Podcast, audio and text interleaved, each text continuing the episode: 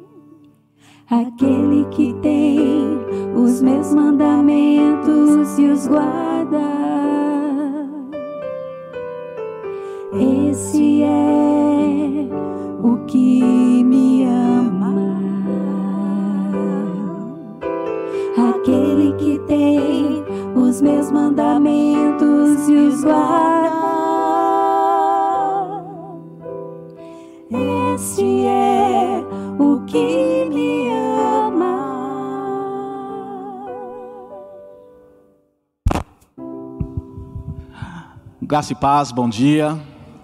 Louvado seja o nome do Senhor. Graça e paz a você, meu querido, minha querida, que nos acompanha através das redes sociais, pelo Facebook, pela, é, é, YouTube, pelo YouTube. Que a graça, que a misericórdia do Senhor, que bênçãos de forma abundante venham adentrar na sua casa, na sua família, em todo o seu ser. Amém. Louvado seja o nome do Senhor. Todos estão alegres por estarem na casa do Senhor? Amém. Todos estão alegres por estarem na casa do Senhor? Amém. Amém, glória a Deus. Peço à igreja, por gentileza, em referência à palavra do Senhor, a ficarem de pé. Louvado seja o nome do Senhor. Glórias a Deus. Salmo de número 100, na santa palavra do Senhor, as sagradas escrituras. Louvado seja o nome do Senhor. Salmo de número 100. Aleluias. Glórias ao teu santo nome, Senhor. Obrigado, Jesus, pela tua presença nessa manhã, Pai. Aleluias. Todos acharam? Louvado seja o nome do Senhor. Salmo de número 100 diz assim: Celebrai com júbilos ao Senhor todas as terras, servir ao Senhor com alegria, apresentai-vos diante dele com cântico. Sabei que o Senhor é Deus, foi ele quem nos fez, e dele somos. Somos o seu povo e rebanho do seu pastoreio. Entrai por suas portas com ações de graças, e nos seus átrios com hinos de louvor. Rendei-lhe graças, bendizei-lhe o nome, porque o Senhor é bom, a sua misericórdia dura para sempre, e de geração em geração a sua fidelidade. Aleluias, louvado seja o nome do Senhor. Meus queridos, desde pequeno, desde criança, nós aprendemos a valorizar presentes, elogios que nós recebemos. Mas nós também devemos ter consciência que o nosso maior presente, o nosso maior privilégio é a vida eterna. É a salvação em Cristo Jesus. E aqui discorre aqui no Salmo número 100. O Salmo ele trata de várias situações, vários temas, várias questões na vida do homem. E aqui ele trata aqui no Salmo número 100 a maneira, os aspectos e a forma como devemos louvar ao Senhor. Aqui já no versículo número 1, ele trata sobre celebrar, onde significa o que? Celebrar com alegria.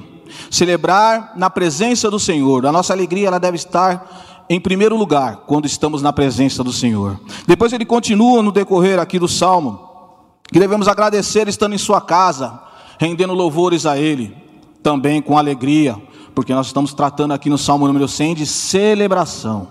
E depois ele continua aqui também nos demais versículos, e principalmente no último, no último versículo, onde ele retrata algumas características do Senhor, a sua bondade, a sua misericórdia e o seu amor para conosco para sempre.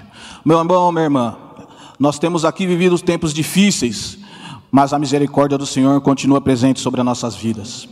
As bênçãos do Senhor continuam presentes em nossas vidas. Com certeza, mesmo em meio às dificuldades que nós temos enfrentado nesses dias atuais, nós temos sempre mais a agradecer do que pedir. Nós temos sempre mais a agradecer do que pedir, porque Deus tem cuidado de cada um, Deus tem sustentado cada um, Deus tem alicerçado as nossas vidas.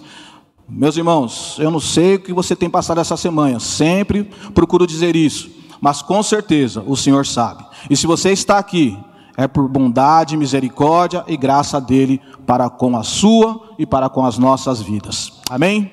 Louvado seja o nome do Senhor. Peço por gentileza, fechem seus olhos, vamos orar, queridos. Pai amado, Pai querido, obrigado, Senhor meu Deus, por esta manhã, por podermos abrir os nossos olhos e contemplarmos, meu Deus, a tua graça, a tua criação. É graça e misericórdia do Senhor para com nossas vidas, ó Pai. Pai amado, Pai querido, te louvamos de todo o nosso coração. Te louvamos, meu Deus, porque o teu nome está acima de todos os nomes. Jesus Cristo, aquele que era, aquele que era e que há de vir. Pai amado, Pai querido, agradecemos por estar na tua presença. Agradecemos, ó Deus, Pai amado, Pai querido, por nos darmos a maior riqueza, meu Deus, ao qual o Senhor dispensa sobre as nossas vidas, que é a salvação em Cristo Jesus. Pai amado, Pai querido, obrigado pelas nossas famílias. Obrigado pela vida dos nossos irmãos em Cristo. Obrigado, Senhor, meu Deus, Pai amado, Pai querido, pelos orientações, pelos anjos ao qual o Senhor tem acampado as nossas vidas. Pai amado, Pai querido, obrigado. Obrigado, Senhor, pelos livramentos, ó Pai, ao qual o Senhor tem, meu Deus, dispensado sobre as nossas vidas. Livramentos, ó Pai, onde muitas vezes nós não conseguimos ver devido à limitação, meu Deus, do nosso ser. Mas o Senhor tem cuidado de nós. Pai amado, Pai querido, agradecemos pelas provações ao qual temos passado, porque através dela temos sido, meu Deus, ó Pai amado, Pai querido, alimentados, alicerçados, reforçados, meu Deus, sobre a fé que temos em Ti, ó Pai. Pai amado, Pai querido, obrigado. Obrigado pela glória do Teu Santo Espírito, Senhor, sobre as nossas vidas e sobre a vida da Tua igreja. Pai amado, Pai querido, obrigado por Teu grande amor, pela Tua beleza, pela Tua graça, pela Tua misericórdia. Pai amado, Pai querido, obrigado. Obrigado por nos perdoar continuamente, ó Pai. Obrigado, Senhor, Pai amado, Pai querido, por estarmos aqui reunidos em Teu santo nome e podemos render glórias somente a Ti, porque só o Senhor é o dono de nossas vidas. Pai amado, Pai querido, novamente te agradeço. No nome poderoso do nosso Senhor Jesus Cristo. Amém. Amém. Glórias a Deus. Glórias a Deus. Aplaudem o Senhor. Aplaudem o Senhor. Louvado seja o nome do Senhor. Toda honra, toda glória seja dada a ti. Aplaudem o Senhor. Só Ele é Deus de toda honra, de toda glória. Louvado seja o nome do Senhor. Aleluias. Aleluias. Santo é teu nome. Louvado seja Deus. Louvem ao Senhor com alegria. Louvem ao Senhor com alegria. Aleluias. Aleluia, glória ao nosso Deus. Irmãos, que maravilha, né? Hoje nós comemoramos o dia da Bíblia, né? Glória a Deus. Amém. Esse louvor que iniciamos no prelúdio, ele diz: Aquele que tem os meus mandamentos e os guarda, este é o que me, que me ama, que está lá em João 14, 21. E nós nos preocupamos em separar louvores que tenham uma referência bíblica hoje para vocês. Esse louvor que vamos cantar agora, aproveitando esse momento, diz: Quem subirá ao monte do Senhor? A referência bíblica, Salmos 24, versículo 3, 4 e 5. Aquele que é limpo de mãos e puro de coração. Oh, glória a Deus! Quanto quantas coisas boas Deus nos tem feito e que nós possamos ser essas pessoas limpas de coração, puras de coração, amém? Porque aquele que tem os mandamentos e guarda pode conhecer o caminho que, reto do Senhor, amém?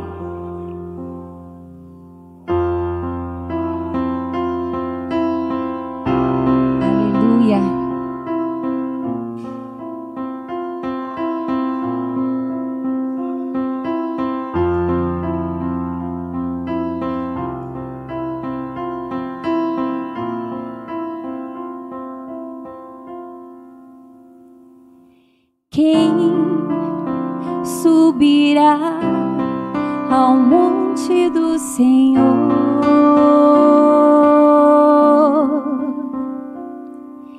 Quem entrará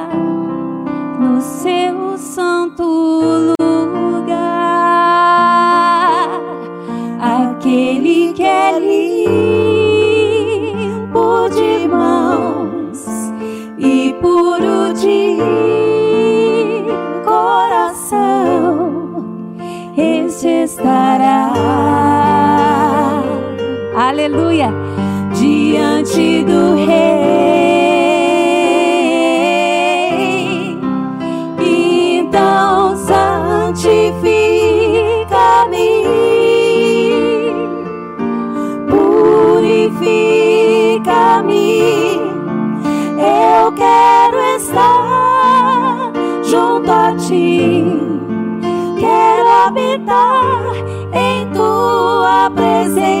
Presença. Então santifica-me, purifica-me. Eu quero estar junto a ti.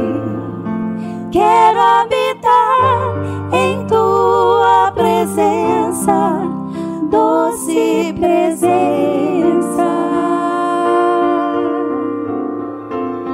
Aleluia. Quem subirá?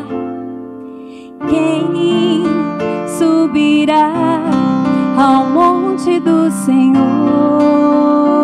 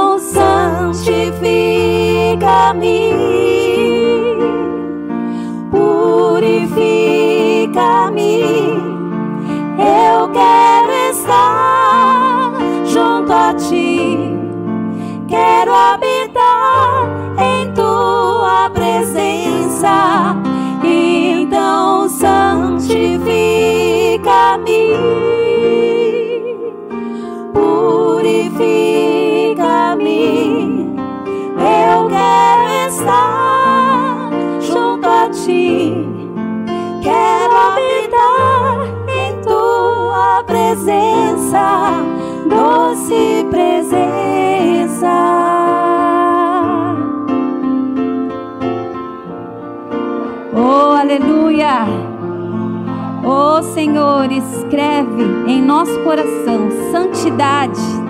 Escreve em nossos pensamentos santidade. Oh, Senhor, escreva, Senhor, em meu coração santidade ao Senhor. Escreva, Senhor, em meus pensamentos, santidade ao Senhor. Em meu querer, escreva, Senhor, em meu querer, santidade ao Senhor. Em minha história, escreva, Senhor, em minha história, santidade ao Senhor. Então santifica-me, purifica-me. Eu quero estar junto a ti, quero habitar em tua presença. Então santifica-me, purifica-me. Eu quero estar junto a ti, quero habitar em tua presença, doce presença. presença do nosso Senhor em nossas vidas. Oh Deus, poderoso, poderoso Pai, glorificamos a Ti. Glórias ao Senhor. Como é bom estar na doce presença do nosso querido Salvador, não é mesmo? Graça e paz a você que está aqui nessa manhã para juntos cultuarmos ao Senhor, a você que nos assiste nessa manhã aí na tua casa ou no teu trabalho, o Senhor se faz presente, você pode prestar culto a Ele. Se é a primeira vez que você está aí sintonizado conosco, nós somos a Igreja Cristã da Trindade.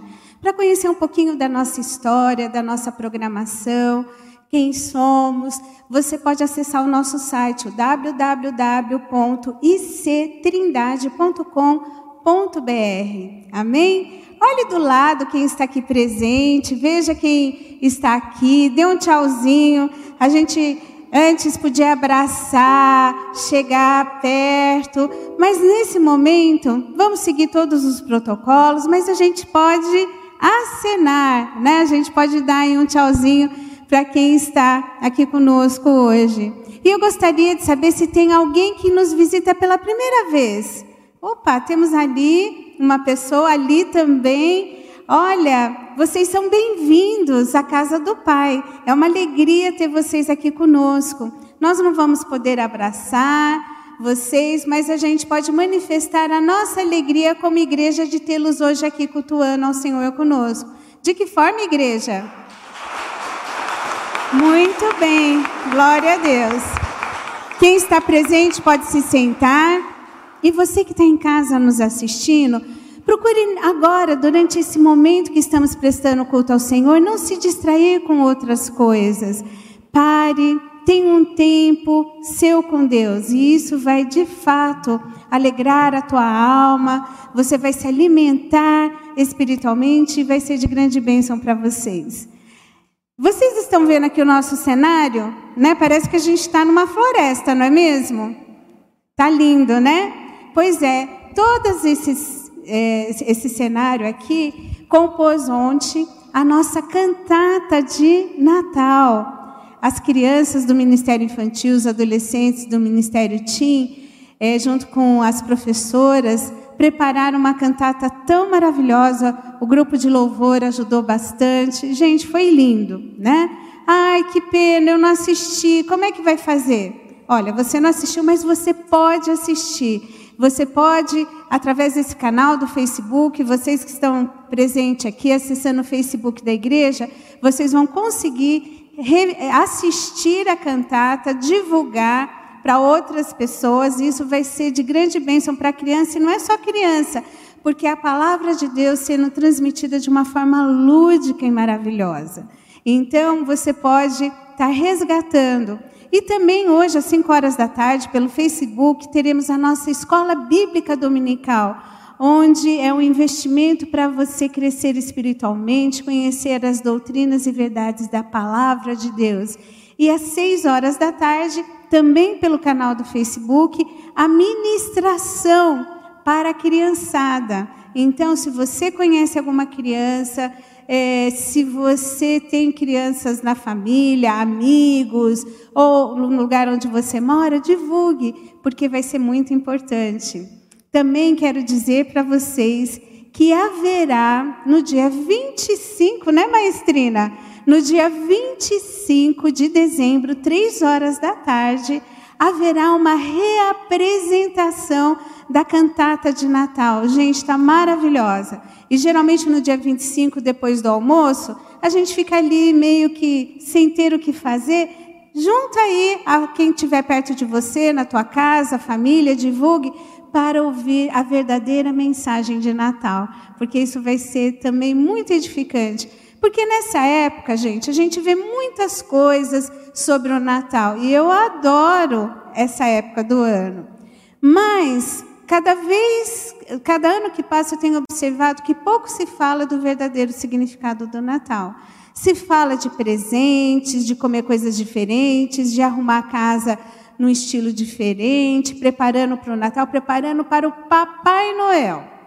Eu sei que é, é, é gostoso receber presente, fazer uma comida diferente, é, nesses dias. E eu não sou contra isso, mas a gente também tem que lembrar do verdadeiro significado de Natal, que foi o nascimento de Jesus, o cumprimento da promessa de Deus. Isso é maravilhoso. Então nós devemos divulgar aí a verdadeira mensagem de Natal. Acho que nós temos também aí alguns avisos pela vídeos. Ok, então vamos ver os vídeos agora.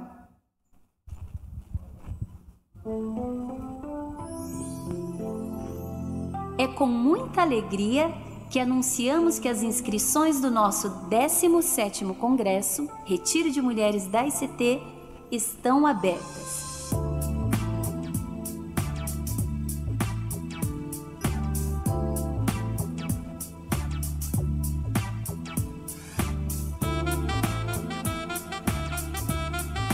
Nosso congresso será de 10 a 12 de setembro de 2021, no Resort Paradis.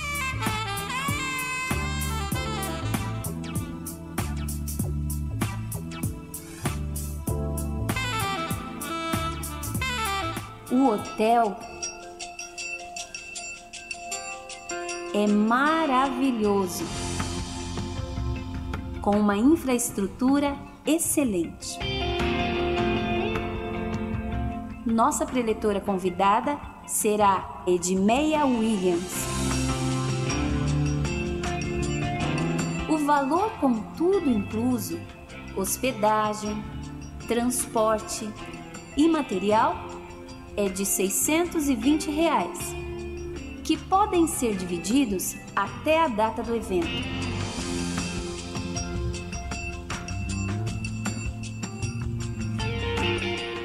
Mais informações ict.congressosiretiros@gmail.com.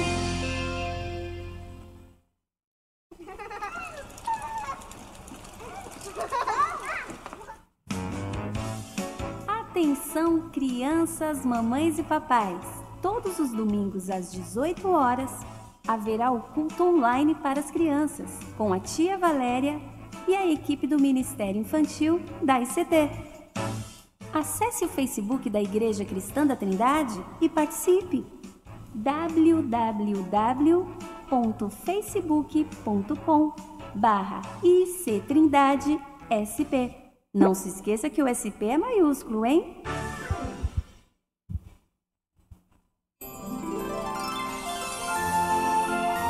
A Igreja Cristã da Trindade lhe convida para a reapresentação da cantata de Natal Eterna Luz, realizada pelo Coral ICT sob regência da maestrina Sol Sérgio em 2019. A reapresentação ocorrerá dia 25 de dezembro às 15 horas em nosso canal do YouTube, youtube.com/ictrindadesp. Você também poderá acompanhar pelo nosso site ictrindade.com.br. Anote na sua agenda, compartilhe com os amigos e familiares. Aguardamos você! Muito bem. Também o nosso é, Ministério de Diaconia solicita para que vocês não se esqueçam de trazer os alimentos para nós podermos compor as cestas básicas e ajudar as famílias. Então, se você é, quer também nos ajudar, você pode entrar no site da igreja e descobrir como fazer isso. E vai ser de grande bênção para famílias que neste Natal precisam também do nosso socorro, tá certo? Ah, no final do culto, para as crianças que estão presentes, é, vai haver uma lembrancinha para vocês. É, depois do culto, em comemoração à cantata que tivemos ontem, tá certo? Então eu creio que esses são os principais avisos que a gente precisava passar para cada um de vocês. Quero chamar aqui o meu querido e amado, né? É, meu querido e amado marido, vem aqui primeiro, depois eu falo. Quer tirar a máscara? Então, eu gostaria de é, agradecer a Deus, porque o Senhor é Ele que tem sustentado a nossa vida. Ele que tem caminhado e nos ajudado em tudo, porque grandes são os desafios. Quem aqui é casado? Levanta a mão, né? Os desafios são para todos, para quem é solteiro, para quem é casado, para quem é viúvo, para quem é separado, para todas as pessoas, cada um na sua história, nas suas questões, tem aí é, os desafios a serem enfrentados. Mas eu quero agradecer ao Senhor, porque terça-feira, no dia 15 de dezembro, dezembro, nós vamos comemorar 36 anos de casados, né? Glória a Deus. A nossa história não é perfeita, não é história de conto de fadas, porque é uma história de verdade, né? Já passamos perrengue, já passamos lutas, já passamos tribulações, mas também tivemos muitas vitórias, alegrias e louvamos ao Senhor por tudo, né? Temos um casal de filhos, a Aline, que já é casada, hoje ela mora nos Estados Unidos, e temos também o nosso filho Adriel. E os dois nasceram em dezembro, no dia 24 de dezembro. Né? Oito anos de diferença de um para o outro e os dois nasceram no mesmo dia. Então, o Natal, para mim, gente, é muita alegria, né? muita ação de graça ao Senhor, é, pela família que formamos e por tudo aquilo que o Senhor tem feito. Mas eu gostaria de fazer uma oração agora. E eu quero fazer uma oração com vocês igreja, quero orar pelos casais, mas eu quero orar também pelas pessoas solteiras que querem se casar. Né? Porque às vezes tem pessoas que dizem: "Não, eu não quero me casar". OK. Não é condição, casamento não é condição para a felicidade, né? Se você quer se casar, espere no Senhor, confie nele, não deixe a carência te cegar nas escolhas que você precisa fazer, mas busque a vontade do Senhor. E a gente deve colocar tudo diante de Deus. Mas até o meu desejo de casar, até o seu desejo de casar. Porque o Senhor, Ele cuida de cada detalhe da nossa vida. Amém? Vamos ficar de pé? Vamos orar ao Senhor. Pai, eu quero te agradecer e te louvar pelo teu infinito amor, pelo teu cuidado sobre as nossas vidas. Senhor, eu quero te agradecer porque a jornada desses 36 anos só tem sido possível porque o Senhor se faz presente. Obrigada, Pai, por conduzir as nossas vidas, por cuidar de nós. Obrigada que no tempo, Senhor, de dificuldades, de lutas, de tempestades, o Senhor não nos abandonou, mas o Senhor esteve conosco no barco. Nas tempestades que enfrentamos, o Senhor estava junto. Senhor, ainda temos uma caminhada pela frente e queremos a tua constante companhia, o teu constante cuidado, porque sem ti nada somos e sem ti nada podemos. Eu te agradeço, ó Pai, também te agradeço pelas famílias aqui representadas, pela, pelas pessoas que estão aqui, pelas pessoas que nos assistem. Senhor, abençoa os casamentos. Senhor, leva, multiplica o amor, Senhor. Faça, Senhor, renascer, ó Pai, o compromisso diante de Ti e com o cônjuge, que haja, Senhor, unidade no espírito, na busca a Ti, Senhor. Também eu quero te apresentar, Senhor, as pessoas solteiras que querem se casar. Pai, prepara casamentos vindos de Ti, escolhidos por Ti, para que possam constituir famílias, Senhor, onde o Senhor se faça presente. Senhor, abençoa, prepara todas as coisas, ó Pai, porque todos os nossos desejos, as nossas ansiedades, as nossas inquietações, nós temos a liberdade de levar até Ti, Senhor. Então, ó Pai, contempla o desejo do coração dos Teus filhos e das Tuas filhas. É o que nós te pedimos e te agradecemos em nome de Jesus. Amém. Amém? Amém. Parabéns, né? E agora nós vamos ter um momento de dízimos e ofertas ao Senhor, amém?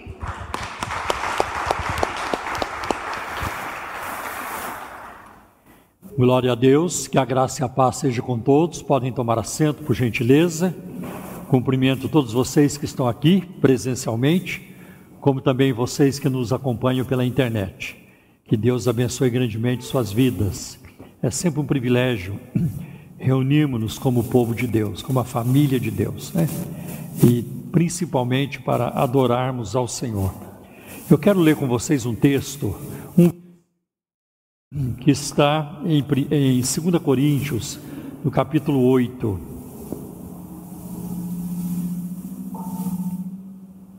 Segunda Coríntios, capítulo 8 e o versículo 9. Alô?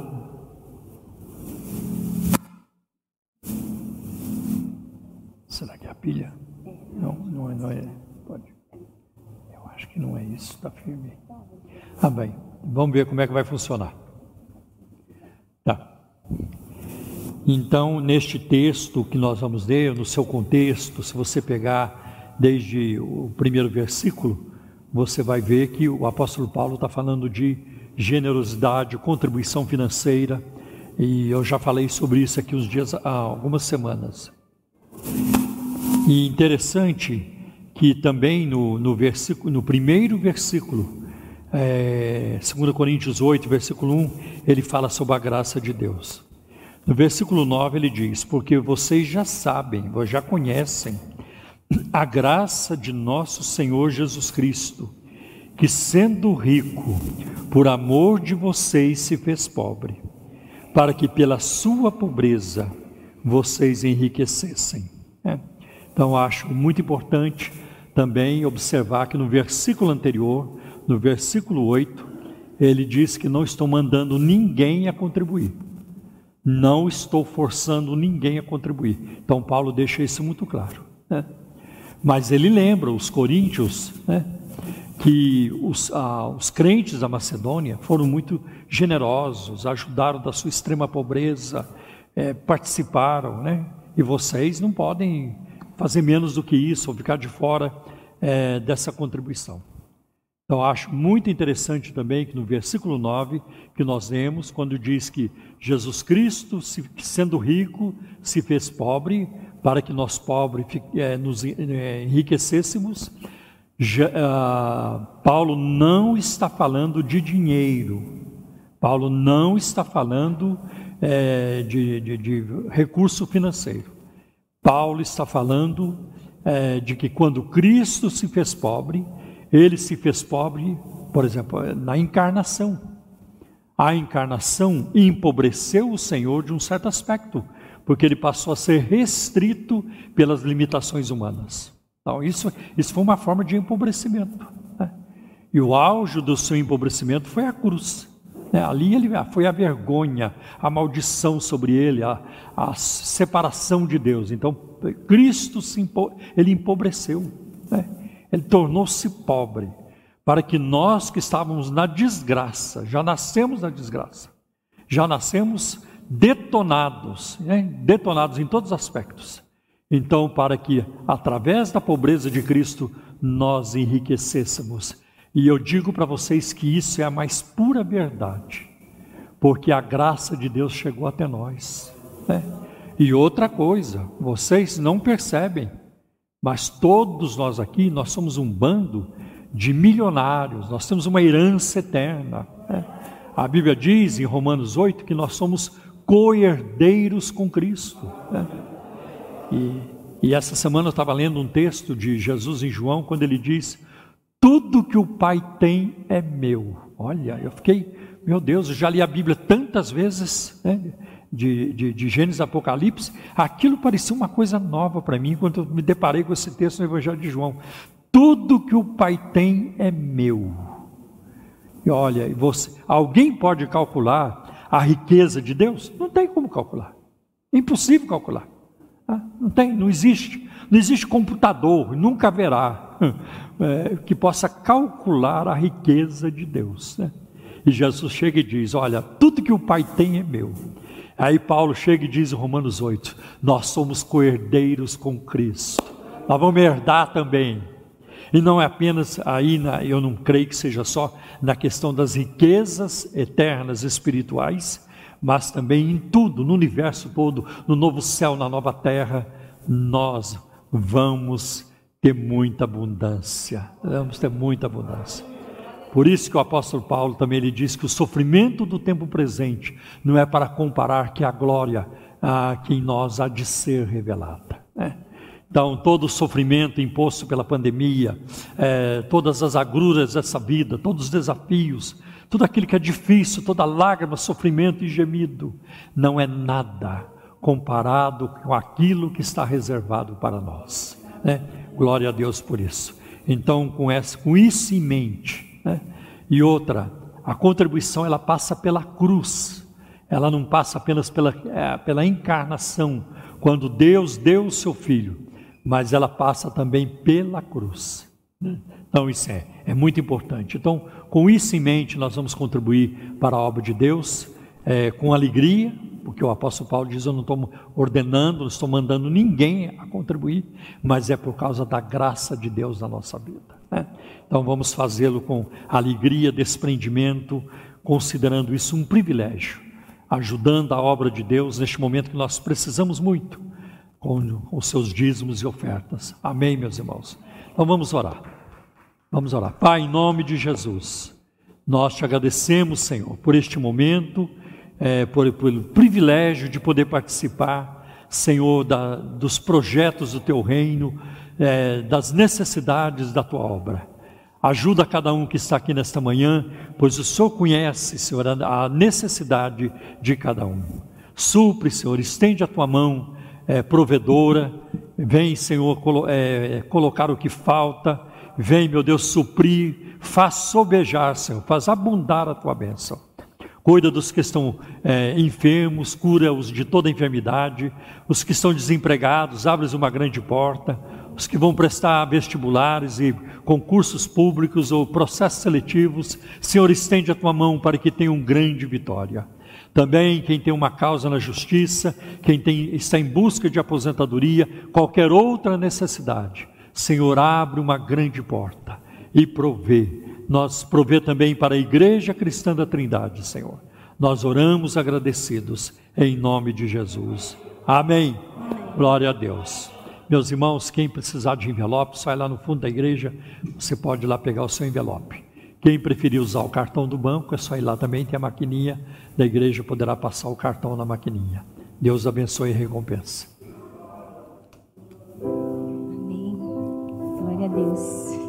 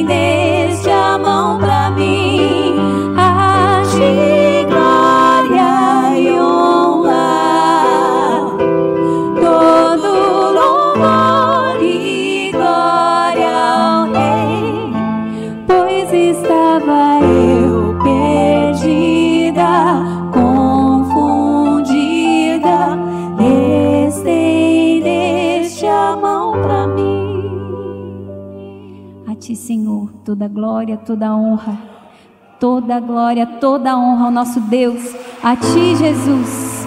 Oh Pai Santo poderoso, glorificamos a Ti, Senhor. Glorificamos a Ti, a Ti somente. Irmãos, esse louvor que vamos fazer, ele também tem uma referência. Mas antes da- do, do irmão Paulo soltar a referência, eu vou pedir para ele voltar aquele versículo que nós temos a, em Salmos 119, 105, diz: Lâmpada para os meus pés, vamos ler juntos? Lâmpada para os meus pés é a tua palavra e luz para os meus caminhos. Que maravilha! Que maravilha! Se você está sem direção, a palavra do Senhor é a direção, amém? Luz para o nosso caminho. Então, assim nós não seremos confundidos, amém? Esse louvor que nós vamos cantar, assim como a corça anseia por águas, também está lá, ó, em Salmos 42, 1 e 2, como terra seca precisa da chuva, nossa vida também, amém? Precisamos do nosso Deus. Oh, Senhor Deus, muito obrigada pela tua palavra. Que maravilha podemos comemorar hoje, o dia da Bíblia, amém?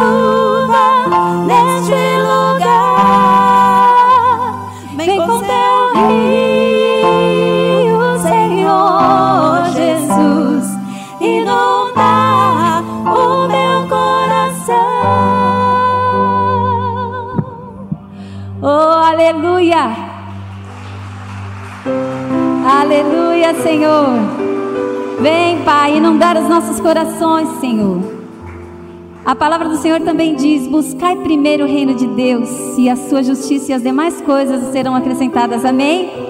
Aleluia. Nós temos também três referências diferentes nessa, nesse texto, nessa melodia.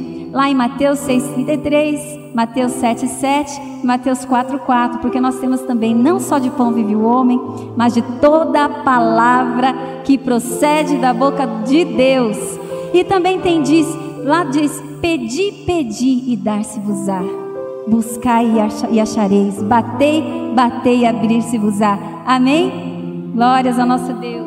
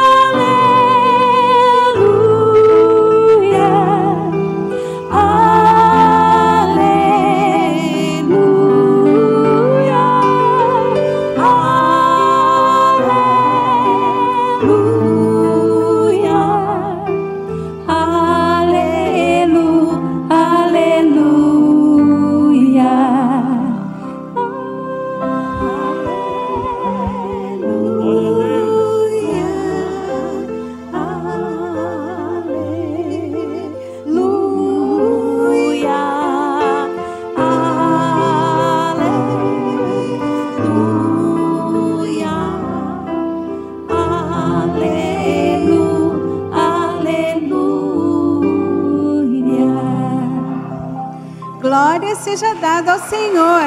Louvado seja o teu nome para todos sempre. Aquele que era, que é e que há de vir. Glória seja dada ao Senhor. Louvado seja. Como é bom nós, como corpo de Cristo, estarmos na casa dele louvando ao Senhor, né? Dá vontade de ficar horas louvando ao Senhor. Que sempre, independente da circunstância, os louvores possam sempre fazer parte da nossa rotina diária. Porque a gente não louva só quando está tudo bem, a gente louva quando está tudo bem e quando também não está tudo bem. Porque o Senhor, Ele é digno de louvor, mesmo que em alguns momentos isso signifique sacrifício da nossa parte. Amém? Louvado seja o Senhor. Eu quero chamar o Paulo. Este momento do nosso culto ao Senhor também é muito importante. É onde os nossos corações e as nossas mentes têm que continuar abertas, porque a gente já tem que abrir no começo do culto, não é mesmo? Para ir recebendo do Senhor através de tudo que é ministrado durante o culto. Mas neste momento a palavra do Senhor vai ser anunciada, pregada. Então, não deixe que as preocupações roubem de você esse momento especial. Vamos orar neste momento pela vida do Paulo? Senhor Deus, bendito Pai, nós te louvamos e te agradecemos pelo privilégio de podermos ouvir a tua palavra, Senhor, porque temos liberdade, ó Pai, de ouvi-la, de lê-la, Senhor, e nós te louvamos por essa bendita palavra. E neste momento te pedimos, ó Pai, que o Senhor use a vida do Paulo, revestindo ele de poder e autoridade vinda do Espírito Santo que ao, ao falar, ao pregar, Senhor, não seja Ele, mas seja a voz do Teu Espírito alcançando os nossos corações. É o que nós te pedimos e te agradecemos no nome precioso de Jesus. Amém. Muito obrigado.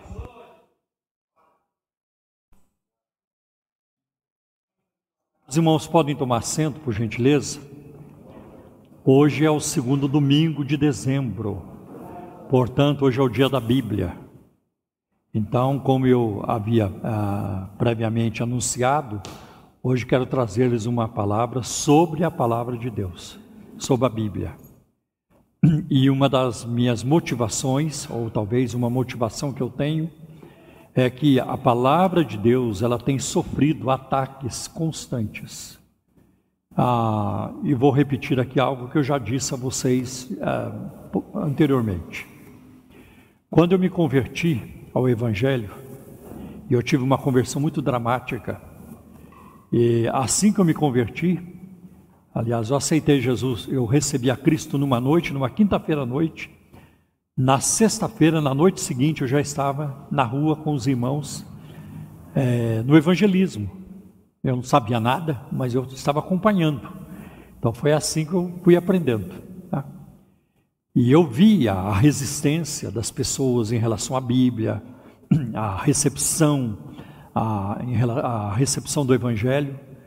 E para mim ficou muito claro que durante toda a minha vida eu teria que fazer a defesa da fé, defender a palavra, explicar a palavra né, de forma defendendo-a né, diante dos incrédulos.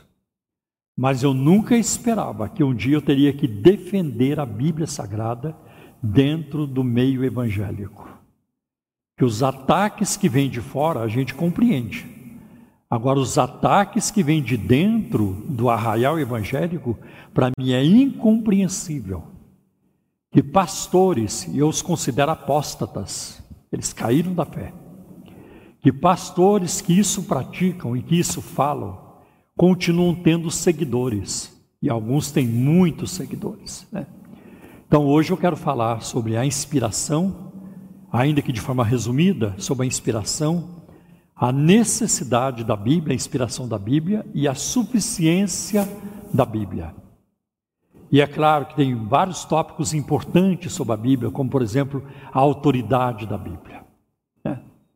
a preservação da Bíblia, como é que a Bíblia foi preservada, a inerrância bíblica, que é o termo que se usa para expressar que a Bíblia não tem erros, né?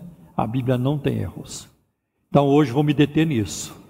Também quero informá-los de que eu usei um livro muito bom, recentemente publicado pela editora a Vida Nova, é chamado 50 Verdades Centrais da Fé Cristã.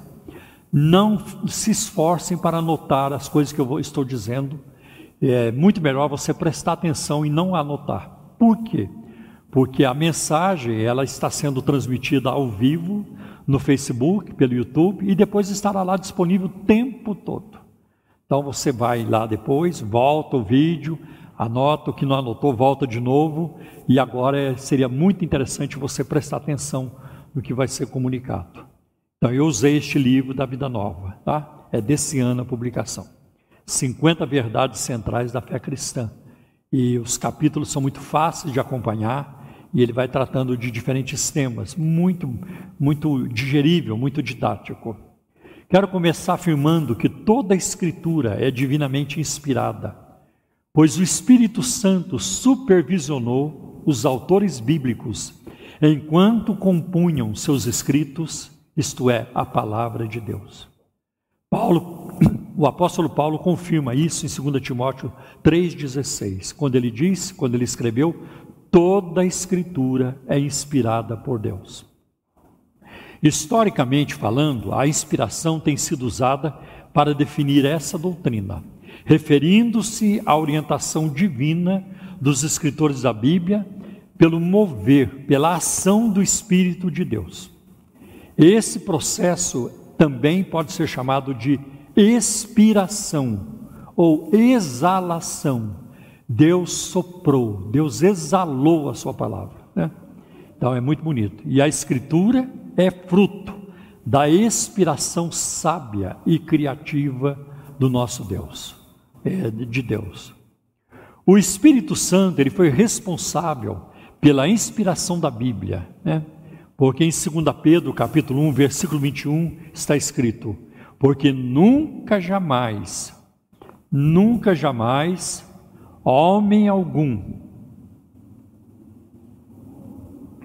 é, nunca jamais qualquer profecia foi dada pela, por vontade humana. Entretanto, homens falaram da parte de Deus, movidos pelo Espírito Santo. Então não tem como, é, não tem dúvida aqui, está muito claro. Né? O Espírito Santo ele supervisionou Moisés e Moisés começa a escrever a Bíblia, porque até então, até Moisés foi oralmente, as informações eram passadas de ouvido a ouvido, né? de boca para ouvido, é, de pai para filho e assim por diante. Mas quando chegou em Moisés, a informação era muita informação. Ele diz: preciso escrever porque essas informações elas vão se perder ou vão ficar distorcidas, porque diz que quem conta um conto aumenta um ponto. Então, já, a pessoa nunca conta exatamente como é. Então Moisés escreveu o Pentateuco. Pentateuco porque vem de penta, de cinco, os cinco primeiros livros da Bíblia, chamada a lei, a Torá. Então o Espírito Santo supervisionou Moisés. O Espírito Santo supervisionou Isaías.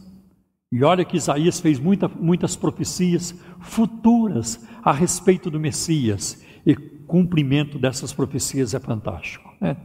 Ele supervisionou Lucas e todos, e os demais, enquanto compunham ah, seus escritos. E esses escritores foram de diferentes épocas, muitos nunca conheceram um ao outro, de diferentes continentes, com diferentes personalidades estilos diferentes, profissões diferentes. Né? Teve rei, teve até boiadeiro no meio, né? teve, eh, teve cobrador de imposto, né? a turma que alguém que trabalhava com a receita naquela época, né? e assim por diante. E também de níveis socioeconômicos. Né? Alguns estavam vivendo no meio de, de, dos cativos, outros no palácio, e assim por diante. A doutrina da inspiração da Escritura afirma a participação total, tanto do seu autor divino, quanto de seus é, autores humanos. Eles consultaram escritos anteriores, fizeram entrevistas, selecionaram as narrativas que desejavam incluir, refletiram cuidadosamente, compuseram seus escritos e tudo mais que se fez necessário, mas sempre sob a orientação do Espírito Santo. Autores morriam, outros nasciam, porque levou um, foi um período de 1500 anos para se escrever a Bíblia, ela teve cerca de 40 autores, mas o Espírito Santo foi o mesmo, desde o início e até o fim da Bíblia. É muito importante lembrar, meus irmãos, que a inspiração da Bíblia ela é, é plenária, ela é total. Como Paulo, como eu citei agora há pouco, 2 Timóteo 3,16, toda a escritura é inspirada por Deus. Suas referências históricas, por exemplo, quando a Bíblia fala de Adão e Eva, da arca de Noé, né? ah, quando a Bíblia fala de Jonas, né? suas afirmações sobre o mundo, por exemplo, a criação, né? a partir do nada, o surgimento do sol, da lua, como dois grandes luminares, as genealogias, etc. Tudo que há nela foi inspirado pelo Espírito Santo. Tá? E eu acho muito interessante como os escritores do, do Novo Testamento acreditaram e acreditavam naquilo que estava registrado no Antigo Testamento. Eu acho muito interessante em 2 Coríntios, capítulo 11, versículo de 3 a 4, quando Paulo fala: Eu temo que assim como a serpente enganou Eva com a sua astúcia, assim também vocês sejam enganados. Né?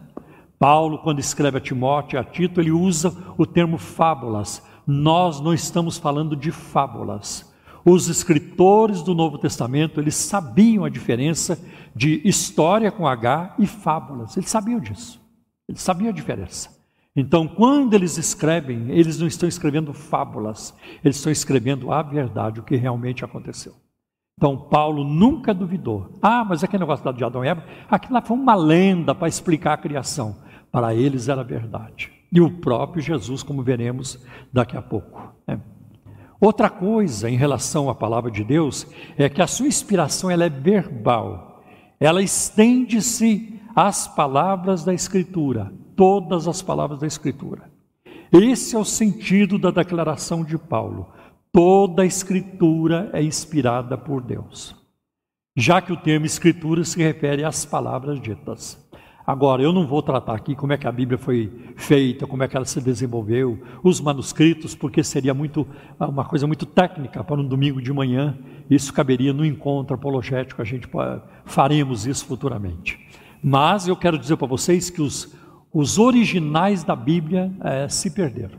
Nós não temos originais. Ah, e talvez uma das razões, dizem os estudiosos, que nós, porque não temos os originais, foi algo que Deus é, fez para que os originais não se tornassem objetos de idolatria.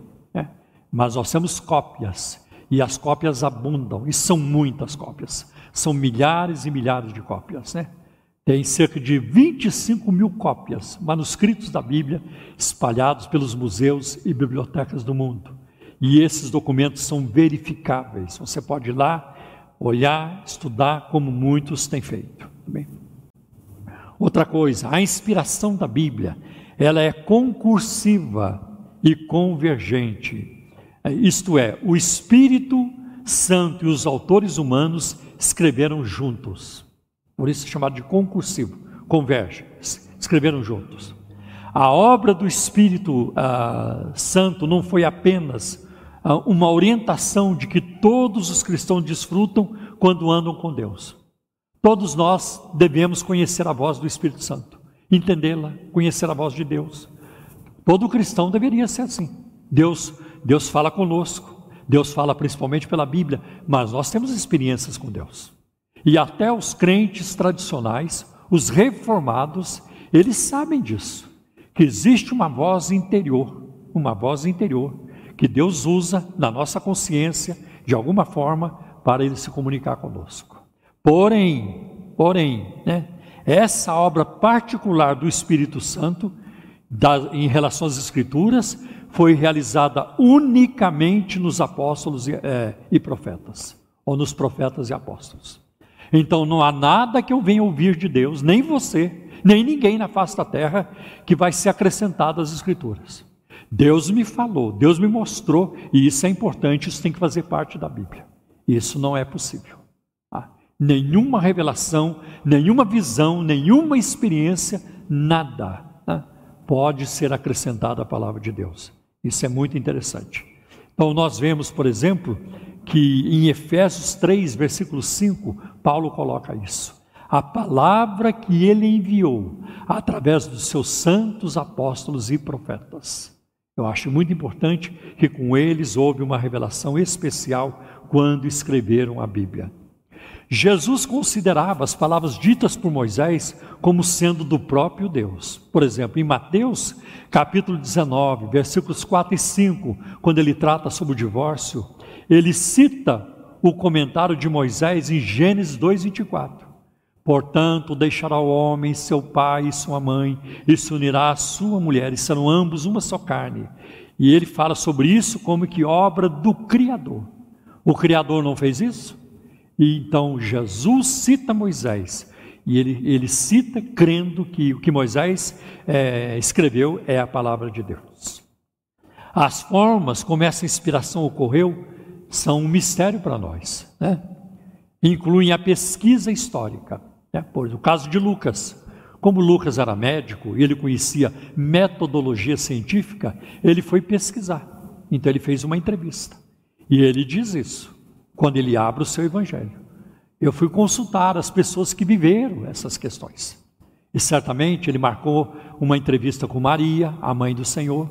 Hum, ele marcou, porque Maria estava lá em Pentecostes, estava viva, né? E ele foi marcando com quem ele pôde marcar, e ele foi escrevendo. Então, o que Lucas escreveu é parte do seu trabalho, da sua pesquisa, mas o Espírito Santo supervisionou. Isso aí não tem como tirar. Né? Uma outra coisa que nós vamos ver, né, é, também a, a Bíblia ela, ela, é fruto da observação da vida, e a gente vê isso no livro de Eclesiastes. Quando Salomão escreve, ele, ele, ele escreve sobre a vida, várias questões da vida, né? o que ele observou aqui e observou ali. Então, Eclesiastes tem muito a ver com a experiência de um homem que viveu, é, é, muito sábio, acertou, mas errou muito na vida. Então a gente é, vê Eclesiastes sendo escrito assim.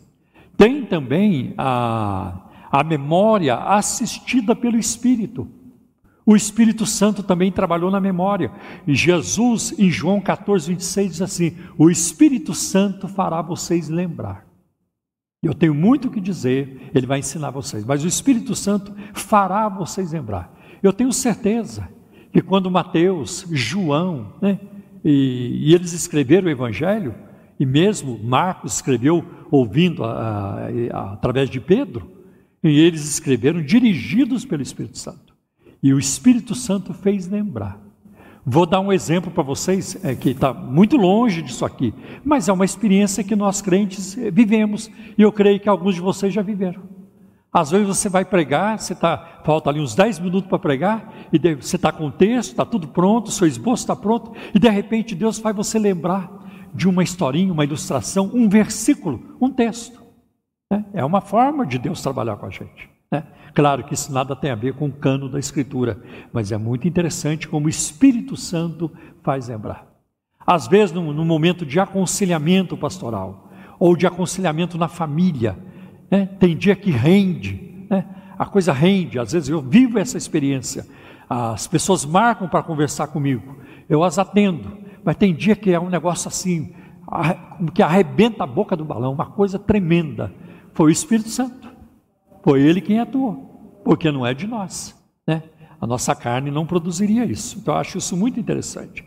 Tem também a revelação milagrosa, né? sobrenatural. Por exemplo, o apóstolo Paulo, ele fala em 2 Coríntios, capítulo 12, versículo de 1 a 4, que ele, é, tudo indica que foi ele, né, de um homem que foi até o terceiro céu e viu coisas inefáveis, indizíveis, que é, não dá para contar. Né? Então tem as revelações sobrenaturais também é, na Bíblia. E tem o ditado, né? quando, quando o Espírito Santo dita as palavras. Por exemplo, o caso de Jesus no livro de Apocalipse. O que você vê, João, escreve. E ao anjo da igreja de Éfeso escreve isso. Ele foi, o Senhor ditou para João o que ele tinha que escrever. Né? E tem também a questão do bom conselho. A Bíblia tem espaço para isso também. E eu vou citar 1 Coríntios capítulo 7, versículos 25, 26, 39 e 40. Ah, quando Paulo diz, olha, isso digo eu, não o Senhor. Eu acho que é bom fazer isso, mas essa é a minha opinião, não é a do Senhor. Tudo isso faz parte da Bíblia. Né? Sendo a Bíblia inspirada por Deus, ela é verdadeira. Tem autoridade e o direito tanto de ordenar o que os crentes devem fazer, quanto de proibir o que não devem fazer. E aqui entra a questão da autoridade da Bíblia. A Bíblia manda em nós. Ah, pode ter certeza. E se a Bíblia não mandar em você, vai ser uma tragédia. Vai ser uma tragédia. Tudo que a Escritura afirma corresponde à realidade. E ela nunca afirma algo que contraria os fatos.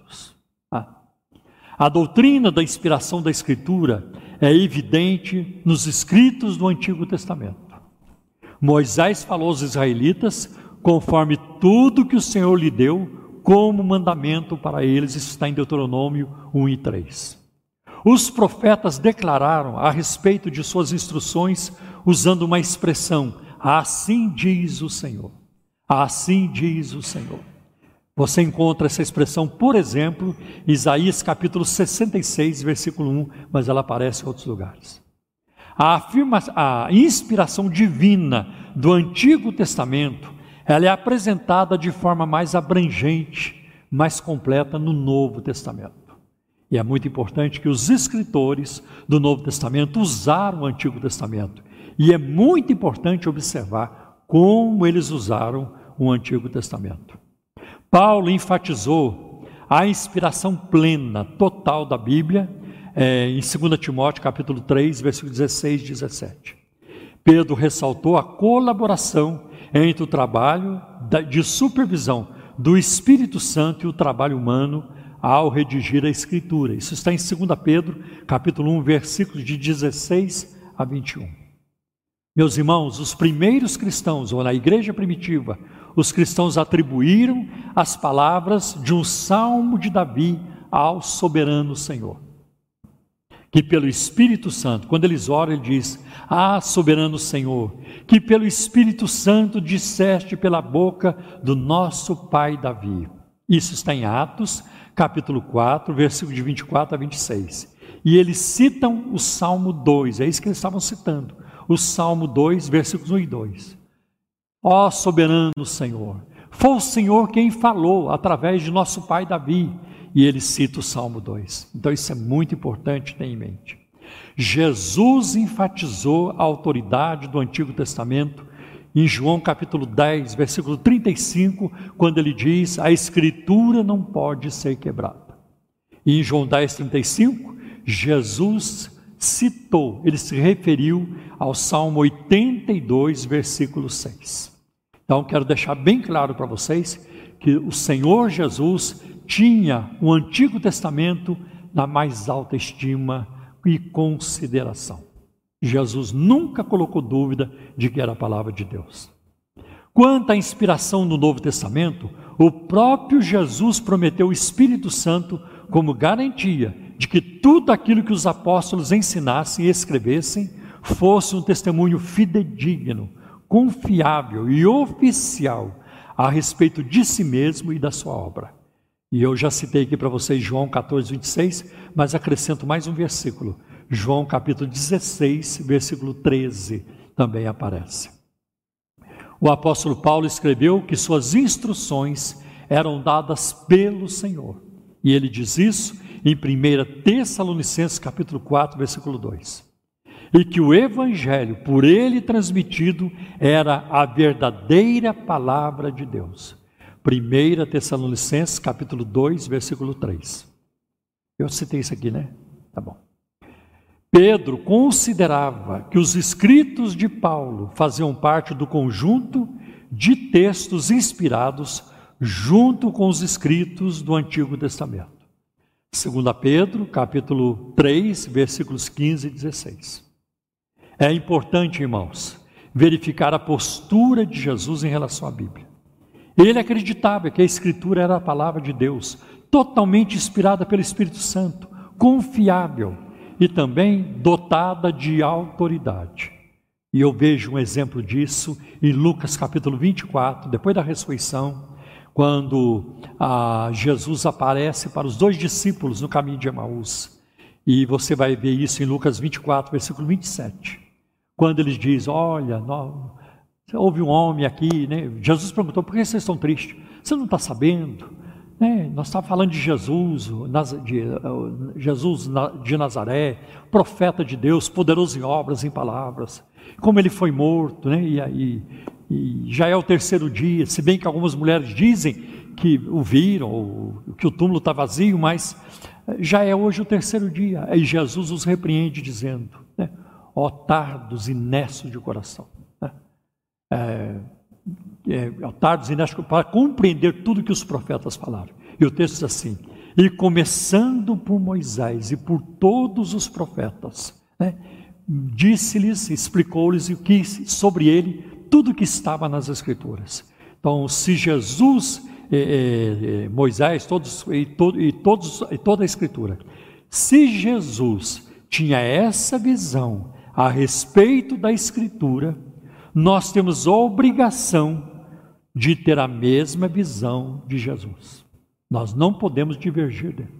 É impossível divergir de Cristo. Como é que alguém diz que é cristão e diverge de Jesus? Não, é impossível. Do contrário, isso seria hipocrisia. Hipocrisia, o que eu vejo hoje nesses pastores famosos aí, os famosinhos aí, a Bíblia não é suficiente, a Bíblia tem que ser atualizada, a Bíblia está cheia de erros, não dá para crer em tudo na Bíblia e tudo isso. Não era isso que Jesus pensava, isso é hipocrisia. E eles falam em amor, falam, eles falam em paz, eles falam na graça, eles falam em ética, a ética de Jesus, o sermão do monte, eles gostam disso mas eles atacam a Bíblia, eles são hipócritas, porque não podemos divergir da visão que Jesus tinha da palavra, nós devemos seguir o Senhor em tudo. Né? O apóstolo Paulo fala isso. Sede meus imitadores, como eu sou de Cristo. Né? Então, ah, hoje vemos no nosso meio a Bíblia sendo fatiada, a interpretação bíblica sendo fatiada e o uso seletivo das escrituras. Eu vou na Bíblia, eu tiro o que eu gosto. Eu tiro o que eu gosto. Por exemplo, tem muitos pastores que amam e só enxergam na Bíblia Malaquias 3,10. Trazei todos os dias na casa do Senhor. Né? E é esse aí é o versículo principal de toda a Bíblia. Né? De toda a Bíblia. Então nós não podemos fazer um, um, um, uso seletivo das escrituras. Eu gosto disso, daquilo eu não gosto, e assim por diante. Isso não cabe. Agora, quanto à suficiência da Bíblia, a suficiência é um atributo da Escritura que a descreve como capaz de prover tudo aquilo que as pessoas necessitam para serem salvas e tudo de que os cristãos precisam para agradar a Deus plenamente. A necessidade é um atributo da Escritura, segundo o qual ela é indispensável, essencial, para se conhecer o caminho da salvação, crescer em santidade e discernir a vontade de Deus. A Escritura, meus irmãos, é suficiente e necessária. Isso significa que os incrédulos, nela os incrédulos, são providos de tudo o que precisam para serem salvos. Então você não tem que inventar o incrédulo ser salvo. Você não tem que ficar contando. Lê José de Alencar, né, o Guarani, ler Machado de Assis, né, pegar uma música bonita do mundo rock, do mundo do rock and roll. Não, é a palavra de Deus que salva. É a palavra de Deus que trans, transforma. Ela é a revelação do Evangelho, da morte e da ressurreição de Cristo, e mostra como alguém pode receber o perdão dos pecados e a salvação. A Escritura fornece também tudo de que os cristãos precisam para agradar a Deus. Tá, está tudo na Bíblia. A igreja primitiva, ela acatava a suficiência da Escritura como único padrão de fé e prática cristãs. Uma crença verdadeira deve ser estabelecida a partir dela, e qualquer crença que contradiga a Escritura é heresia. A prática correta tem de ser com base nela, e qualquer prática que esteja em conflito com a Escritura constitui pecado. Os reformadores, até no meio da, da, da, do, dos seus conceitos e pilares da reforma, de so, somente Cristo, somente a fé, somente a graça, ah, também eles, é, eles formularam somente a Escritura. Somente a Escritura, porque entenderam que a Escritura é suficiente e necessária. A Escritura é a autoridade suprema da igreja. A, a Escritura, a Bíblia Sagrada, é a autoridade suprema da igreja. A Bíblia é necessária. Veja a necessidade da Escritura. Ela é essencial para o conhecimento do caminho da salvação. Somente ouvindo a palavra de Deus é que as pessoas podem invocar Jesus Cristo e serem salvas. Romanos capítulo 10, versículo de 13 a 17. Mesmo pessoas analfabetas que eu conheci ao longo da minha vida, que ainda existem, numa escala bem menor, quando se converteram, é porque ouviram algo da palavra de Deus. Elas não leram, mas elas ouviram. Ah, e certamente elas ouviram João 14,6. Disse Jesus: Eu sou o caminho, a verdade e a vida. Ninguém vê ao Pai não ser por mim. E outros textos da Bíblia. Ah, e elas foram é, montando a, né, a sua vida espiritual, se converteram porque ouviram a palavra de Deus. Isso é muito importante. Né? Então, nós vemos que ah, em Romanos capítulo 10, versículo 13 a 17, Paulo trabalha isso. Todo aquele que invocar o nome do Senhor será salvo. Mas como virão se não há quem pregue? E como pregarão se não forem enviados? É. E a palavra de Deus também diz em 1 João 5 que a fé vem pelo ouvir e ouvir da palavra de Deus. Muito importante isso. Além disso, a Escritura ela é necessária para o nosso crescimento em santidade. Ela revela todas as ordens e proibições todas as advertências e promessas de Deus para nos tornarmos cada vez mais semelhantes a Cristo. É muito complicado quando alguém chega para mim, pastor, eu posso pular carnaval? Pastor, eu posso, eu, eu, eu posso fumar um baseado? Pastor, eu posso é, é, né, carcar uma, né? tomar, um, tomar um trago? Por que, que elas vêm perguntar para mim? Elas estão querendo uma licença para pecar. Ah, o pastor falou que pode. Pastor falou que eu já vi pessoas, eu conheço pessoas que tomaram decisões ridículas, esdrúxulas na vida e que sofrem até hoje, porque um pastor deu a licença. Ai, meu irmão, tudo bem. Ah, o pastor falou que tudo bem, então está tudo bem. É a Bíblia quem fala, não é pastor que decide o que pode fazer e o que não pode. Quem decide é a palavra de Deus. E, e eu vou dizer mais: a decisão já foi tomada. A decisão já foi tomada. Então, é na Bíblia que nós vamos encontrar essas informações. Isso é muito importante. Nós queremos ser uma igreja regida, dirigida pela palavra de Deus. Nós queremos isso. Nós queremos o fogo do Espírito Santo, é claro. Nós queremos o poder do Espírito, os dons espirituais. Nós queremos. E nós vamos buscar. Nós vamos buscar. E nós queremos a prática dos dons espirituais, mas a palavra de Deus acima de tudo. Né? A, a, a Escritura, ela é essencial para se discernir a vontade de Deus, para conhecer a vontade de Deus. Não precisamos de nada fora da Bíblia para formular a sã doutrina, para comunicar aquilo em que se deve crer, vetar o que é proibido e ordenar o que deve ser obedecido. Sem a Bíblia, a igreja perde o rumo. Nós não precisamos da Rede Globo para saber qual é a vontade de Deus. Nós não precisamos do programa da, da, da Maria Braga para saber qual é a vontade de Deus. Nós não precisamos do Datena para saber qual é a vontade de Deus. Nós não precisamos de ninguém, nós não precisamos da ONU, nós não precisamos do Bolsonaro, nós não precisamos do Trump, de ninguém para sabermos a vontade de Deus. O Espírito Santo já revelou, ele já colocou. Glória a Deus. Né? Sem a Bíblia, sem a Escritura, a igreja perde o rumo.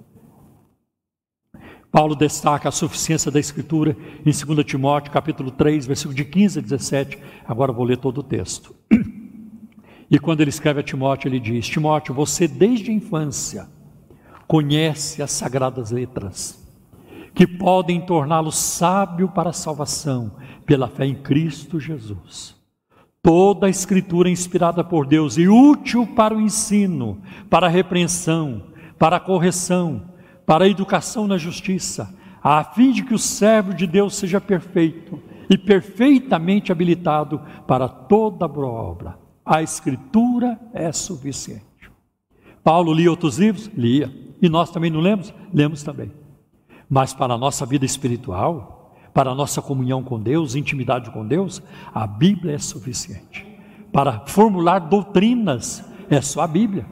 Para formular doutrinas, é, a, a Bíblia, é somente a Bíblia. Né? Então, importante isso também. Essa afirmação da suficiência da Escritura, ela aparece no Antigo Testamento, com advertência sobre a, a, o perigo de acrescentar ou retirar alguma coisa da palavra de Deus.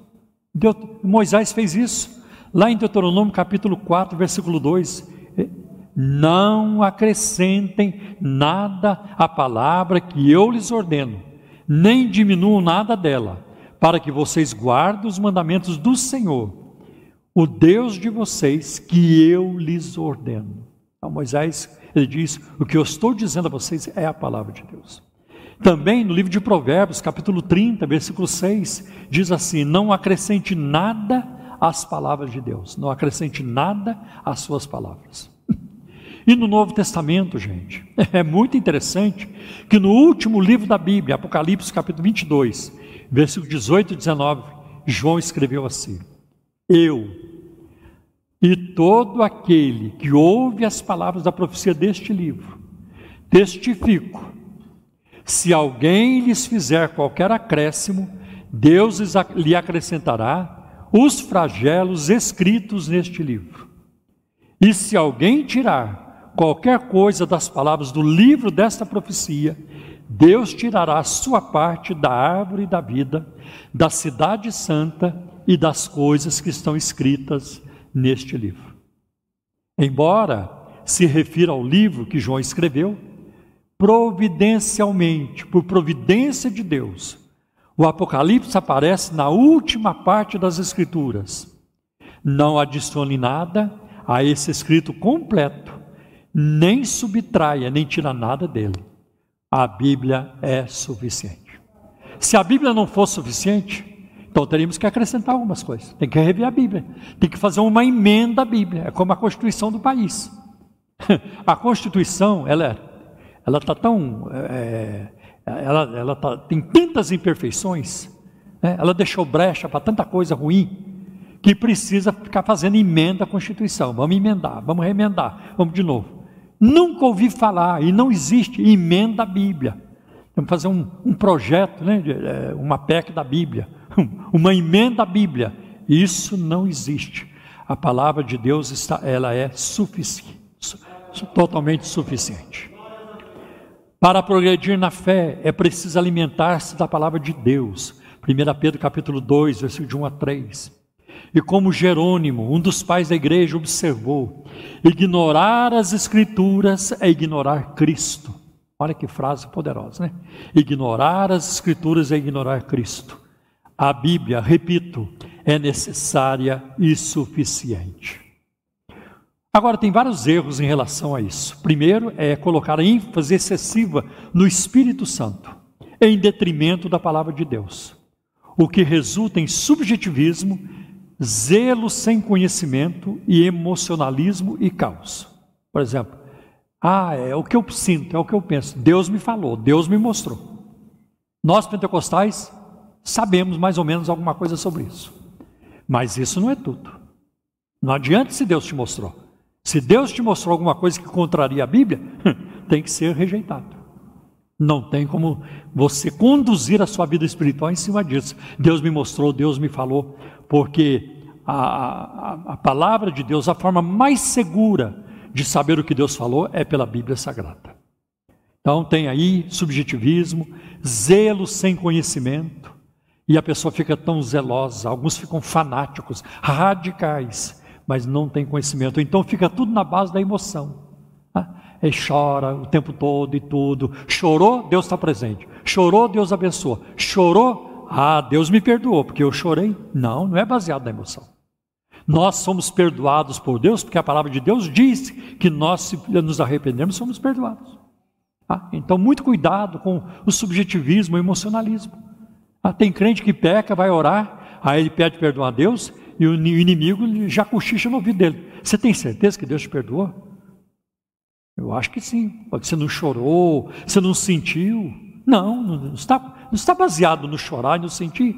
Está, é, é com base no que a palavra de Deus diz, está lá em, em 1 João capítulo 1. Né? Se, se, se nós é, se, se confessarmos o nosso pecado, Ele é fiel e justo para nos perdoar de todos os pecados, né? perdoar de toda iniquidade. Então é o que a Bíblia diz. Isso é muito importante. Né? Um outro erro é colocar ênfase excessivo na palavra de Deus. É só a Bíblia, é só o conhecimento, em detrimento do Espírito Santo, o que resulta em sensibilidade espiritual, conhecimento sem fervor e intelectualismo estéreo. Ah, eu gosto de conhecer, eu quero conhecer, e muitos de vocês aqui gostam disso. E muitos frequentam essa igreja porque a gente enfatiza isso. Mas o nosso intelectualismo, o nosso conhecimento não pode ser seco, vazio, frio. Não. Tem que ser acompanhado de fervor espiritual. Eu conheci um professor, né, pessoalmente, um assembleano, uma das maiores autoridades do mundo, né, é, sobre o Novo Testamento, Gordon Fee. Né, ele tem livros traduzidos para o português. Um exímio é, é conhecedor e intérprete da Escritura. Né?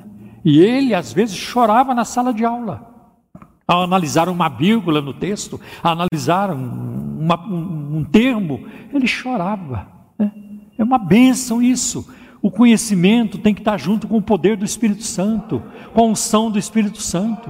Nós não podemos ter um conhecimento vazio. Como é que nós vamos ter um conhecimento só de palavra, vazio e técnico? E na hora que caiu um endemoninhado na nossa frente, como é que nós vamos fazer? Ah, vamos ver o que que o que que um pai da igreja falou sobre essa questão, o que que o, né, e, aquele aquele intelectual falou. Eu conheço um filósofo. Não, ali é o poder do espírito, é batalha espiritual. Né? Isso é muito importante ter isso em mente. Então, é, muito cuidado para não cairmos nisso também. Né?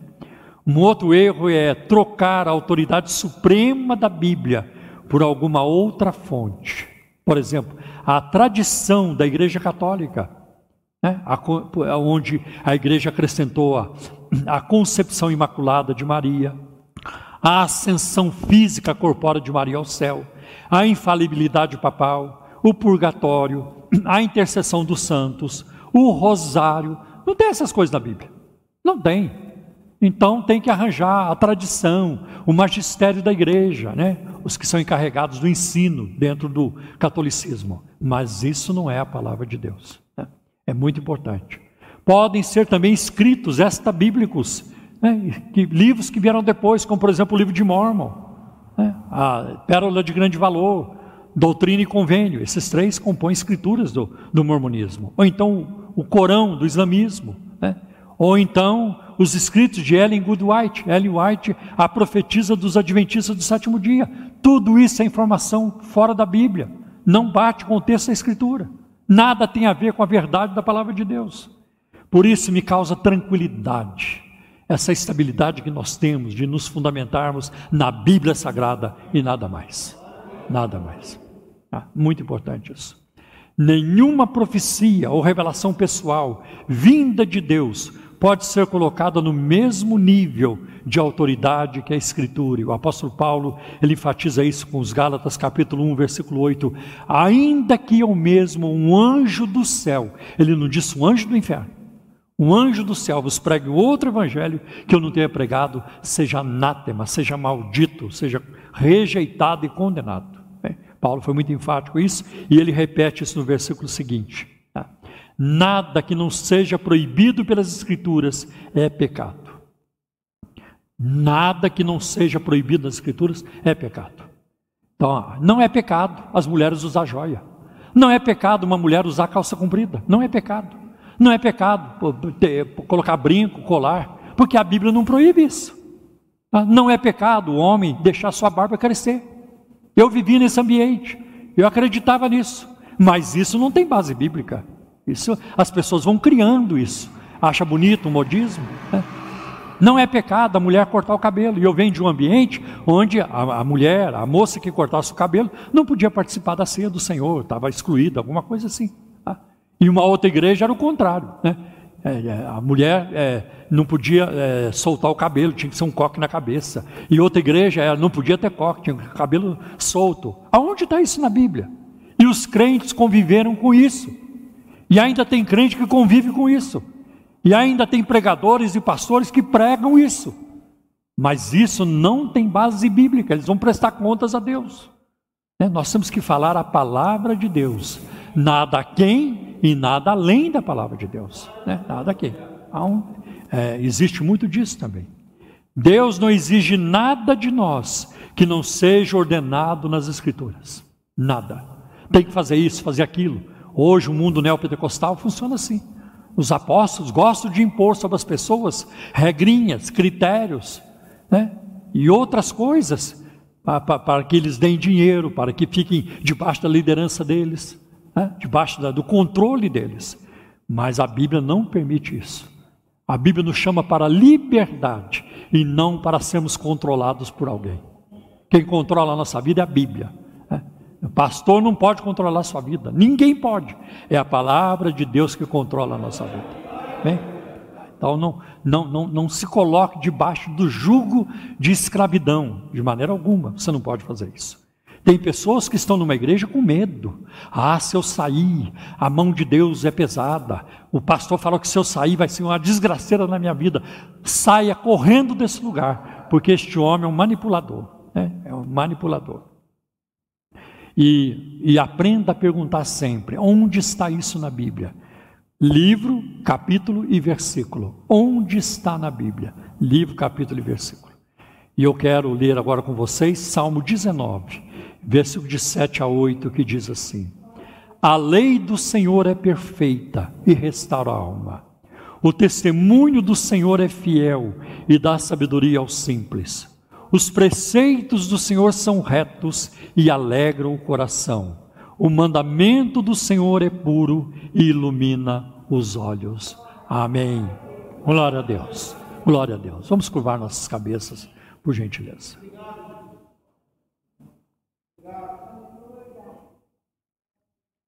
Pai, em nome de Jesus, nós te agradecemos pela tua palavra os céus e a terra passarão, mas a tua palavra nunca passará.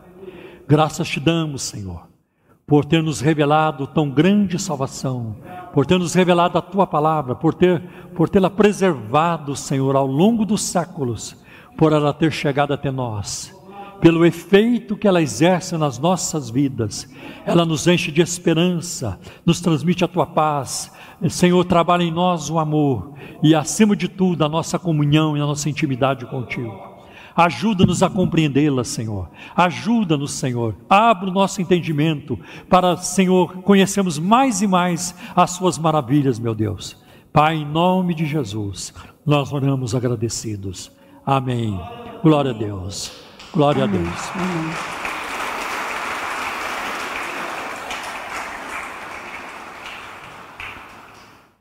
Ainda com nossas cabeças curvadas, por gentileza, quero perguntar: tem alguém no nosso meio hoje que ainda não recebeu a Cristo como Senhor e Salvador? Eu gostaria de fazer isso nesta manhã, de reconhecer a Cristo como Senhor e Salvador, reconhecer que você está perdido e precisa de um Salvador. Se você quiser, eu vou pedir que você faça algo simples, porém de muita importância, porque nós queremos orar por você. Que você dê um sinal com a sua mão. Tem alguém? Pode levantar sua mão. Deus te abençoe. Deus te abençoe. Tem mais alguém? Amém. Eu convido então todos agora para ficarmos em pé. Ah, é importante colocar a máscara, por favor. Vamos orar por este moço, né? Vamos orar por ele pedindo a bênção de Deus sobre a vida dele.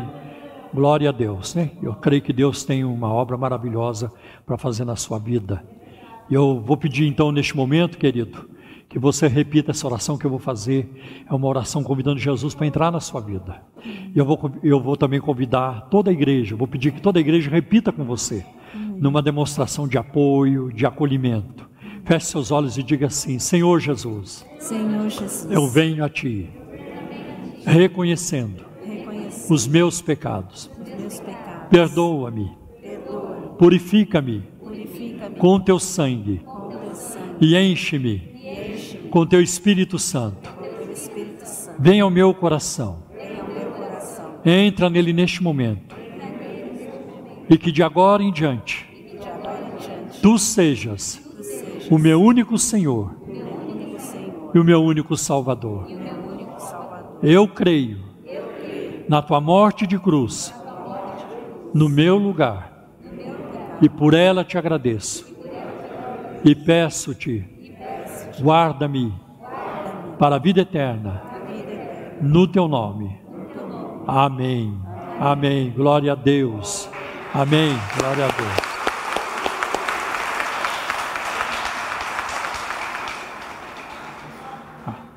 Só um momentinho, Wagner. Agora agora nós vamos orar por ele. Você não precisa repetir. Nós vamos orar por você agora, tá bem? Fazer uma oração por você. Não precisa repetir agora, não. Toda a igreja, estende a sua mão em direção ao nosso irmão. Vamos pedir a bênção de Deus sobre a sua vida. Pai, em nome do teu filho Jesus, eu coloco esta alma preciosa na palma de tuas mãos. O Senhor conhece os caminhos, o Senhor sabe de onde veio, o que tem acontecido. Senhor, o Senhor sabe de tudo, de todos os detalhes. E peço que o Senhor haja com este moço com misericórdia e com compaixão. Que ele venha conhecer a alegria da tua salvação e a alegria do teu Espírito Santo. Que ele venha viver no teu Espírito, Senhor. Enche-o com teu Espírito, Senhor. Senhor, também livra-o de todo mal, Senhor, de todo ataque do inimigo. Senhor, em nome de Jesus, dá-lhe uma caminhada vitoriosa, feliz em ti. Abre, Senhor, o seu entendimento. Abre o seu coração, Senhor, para as riquezas que vêm de ti. Guarda o Senhor e faz dele uma bênção nas tuas mãos. Em nome de Jesus, supre todas as suas necessidades, Senhor. Em nome de Jesus te pedimos. Amém. Glória a Deus. Amém.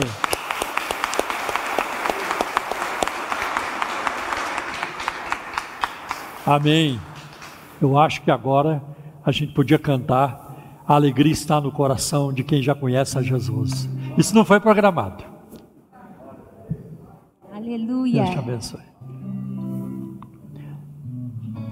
Ah.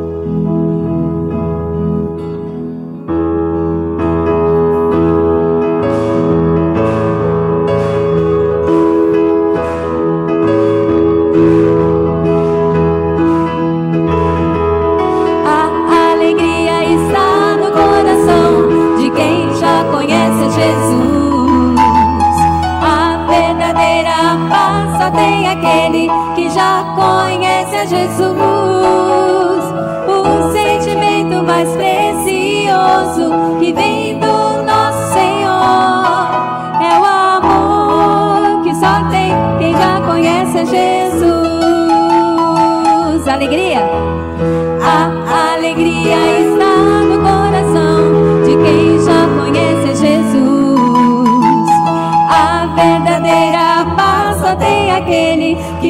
Conhece a Jesus. O sentimento mais precioso que vem do nosso Senhor é o amor que só tem quem já conhece a Jesus. Aleluia, aleluia,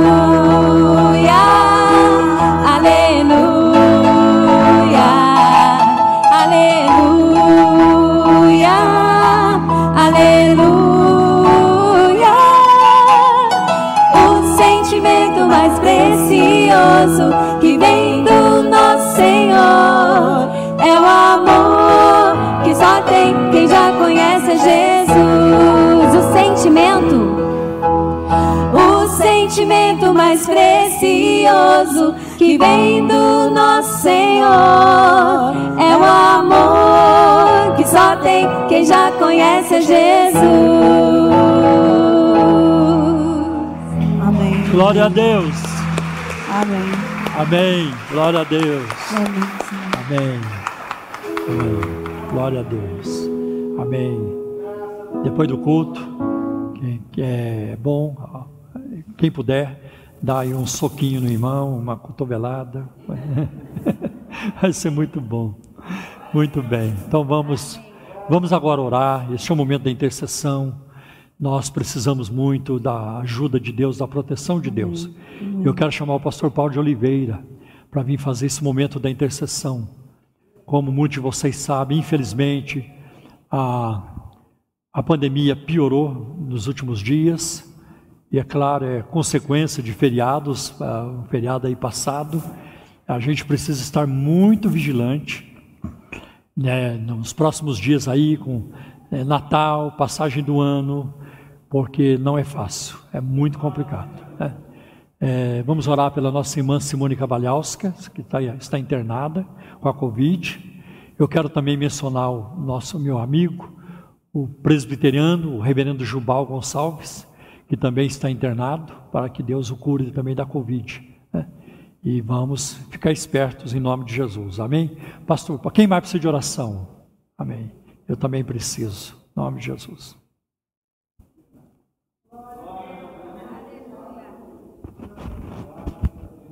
Graça e paz a todos, amém? Aos daqui e a você que nos acompanha. Então, nesse momento, nós vamos ter o nosso período de intercessão. E antes de nós orarmos, eu quero apenas deixar aqui um texto com os irmãos, que está no, na primeira carta de João, capítulo 5, os versos 14 e 15, em que ele diz: E esta é a confiança que temos nele que se pedirmos alguma coisa segundo a sua vontade, ele nos ouve. E se sabemos que nos ouve em tudo o que pedimos, sabemos que alcançamos as petições que lhe fizemos. Amém? Então, que nós tenhamos esta confiança agora, neste momento, confiemos que o Senhor está nos ouvindo e, segundo a Sua vontade, Ele nos atende, Ele nos ouve e nos atende às nossas petições. Amém?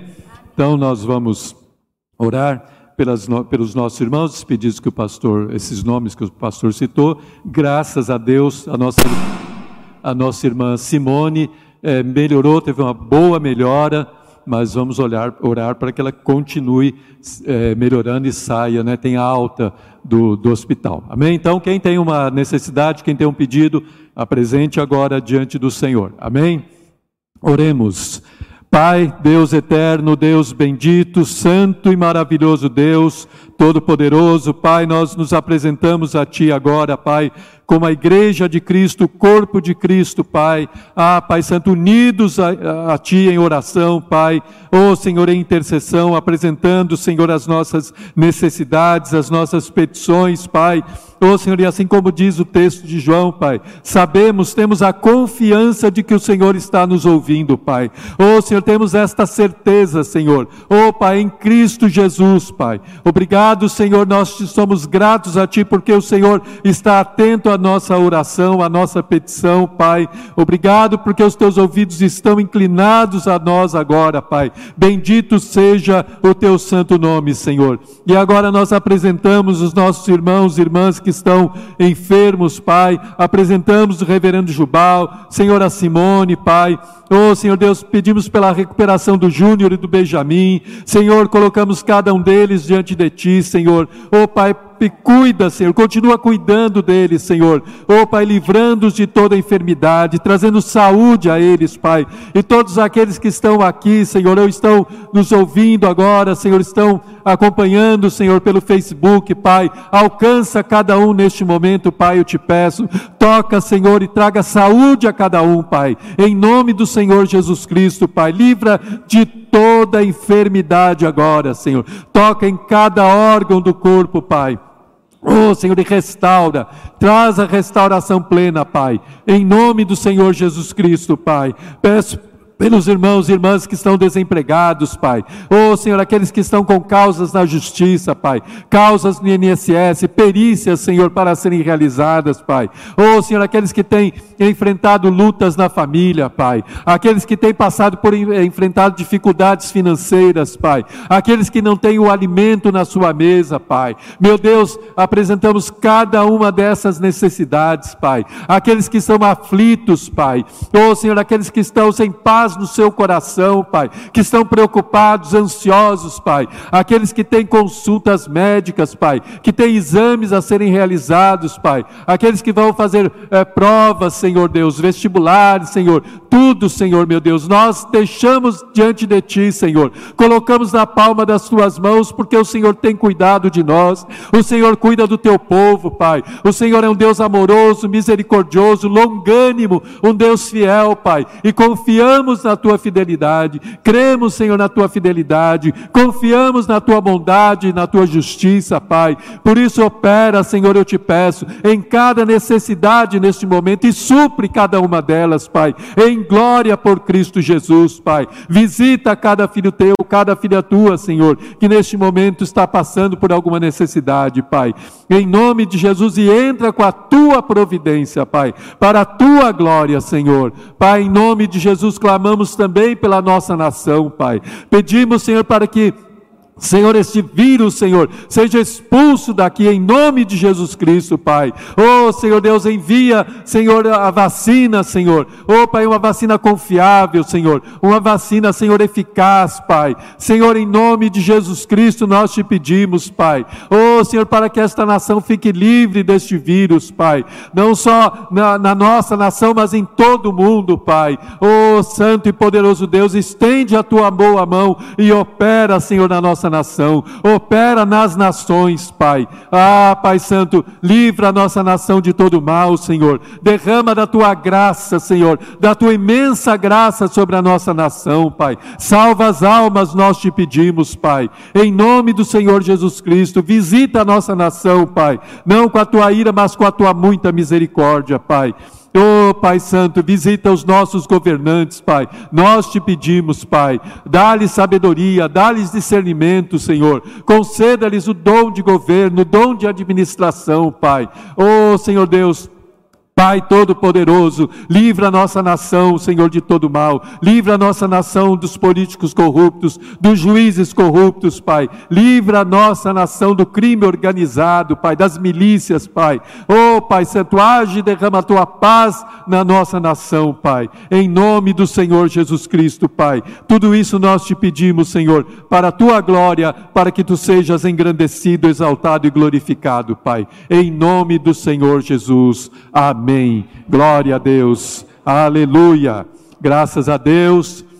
E neste momento, Pai, que nós vamos sair daqui Senhor, que tu nos leves em paz e em segurança, Pai. Livra-nos de todo mal, guarda a nossa saída, guarda o nosso caminho e guarda a nossa chegada. Acampa o teu anjo ao nosso redor, Senhor. Dá-nos um restante de domingo abençoado, Pai, de paz na tua presença. E dá-nos uma semana também de bênção, Pai. Uma semana de vitória, uma semana na direção do teu Espírito, Pai. Que a tua vontade seja feita em nossa vida, Pai. Para a tua glória também eu peço e te agradeço em nome do Senhor Jesus. Jesus Cristo. Amém. Amém. Recebam a bênção. Amém.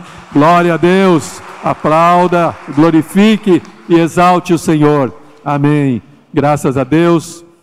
Que, a, que o amor de Deus, a graça de nosso Senhor e Salvador Jesus Cristo, e a comunhão e a consolação do Espírito Santo de Deus esteja com cada um de vocês, não somente hoje, mas por toda a eternidade. E a igreja diz: Amém.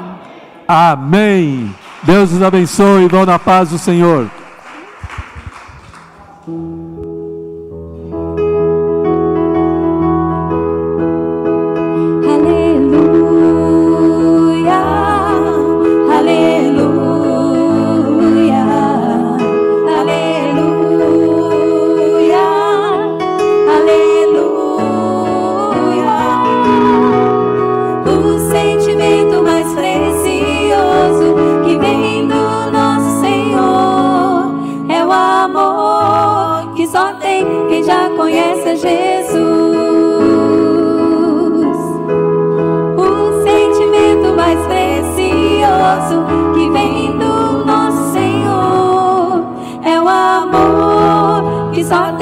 já conhece a Jesus.